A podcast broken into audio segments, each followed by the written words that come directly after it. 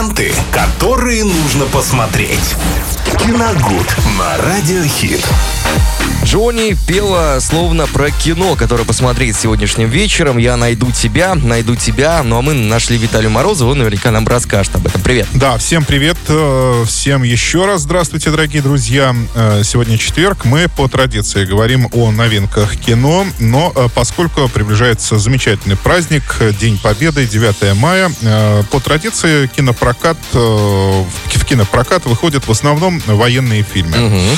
И э, эта неделя тоже не стала исключением. Э, здесь э, есть ряд хороших картин, которые можно посмотреть э, в кинотеатре. Но вот что касается... Мона Лиза. да. Нет.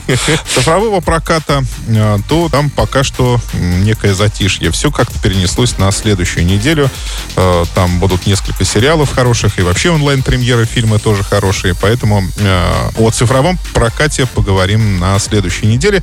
А на этом только о кинотеатральном. Но мне кажется, главная премьера, конечно, это реставрация картины «Иди и смотри» Элема Климова, которая Радио. была э, нет, в 1985 году выпущена. Э, Посвящена она Великой Отечественной войне. Э, Действие фильма происходит э, в 40-х годах. Герой ленты Флюра, 16-летний мальчик, э, парень, да, уходит в лес к партизанам. Э, В начале фильма он еще совсем ребенок. В конце, пройдя через все ужасы карательных операций э, нацистов, становится взрослым и даже пугающе взрослым, а к концовке вовсе становится старым. То есть, э, ну, не по возрасту, а его Внешне? лицо внешне, да, все, все, его все время показывают крупным планом, то есть от начала и до конца э, вставки кадров, и вы можете хорошо заметить о том, как вот насколько стареет мальчишка, На войне.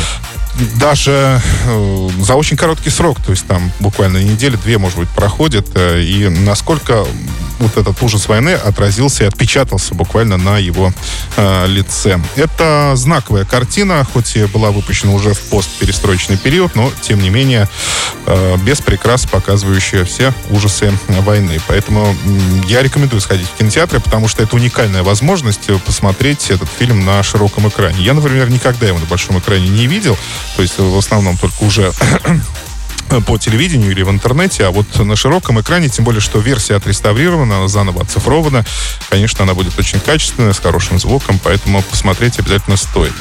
А, еще одна э, военная картина, на этот раз уже от э, британцев, американцев, французов и японцев.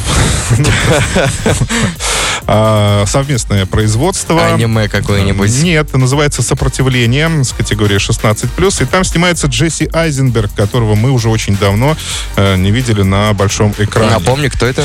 Джесси Айзенберг, главный герой фильма «Зомбиленд», Мгм. например. Да, Понял. э, Кудрявый такой Да, парень. да, да. А, Он играет э, Марселя Марсо. Он э, во Франции известный мим. М, Мим. Мим. Мим, да.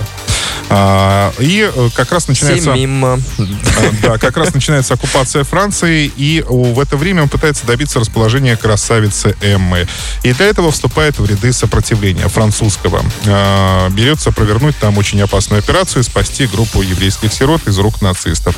Будет переправлять их через горы и леса Швейцарии. Ну, в общем, играет геройского парня молодого. Тоже можно посмотреть на большом экране. И вот что интересно, китайский военный фильм «Восемь сотен» он называется, с категории 18+. А, Там история а, разворачивается в 1937 году в Шанхае. А, Войска императорской армии Японии захватили город, а, кроме одного международного сектора, имеющего нейтральный э, статус. И здание склада на другом берегу реки, который защищает оставшиеся в живых 400 солдат китайской армии. Они бьются там 4 дня и 4 ночи на глазах европейских дипломатов, журналистов и просто мирных жителей. То есть э, в чем интерес этой истории?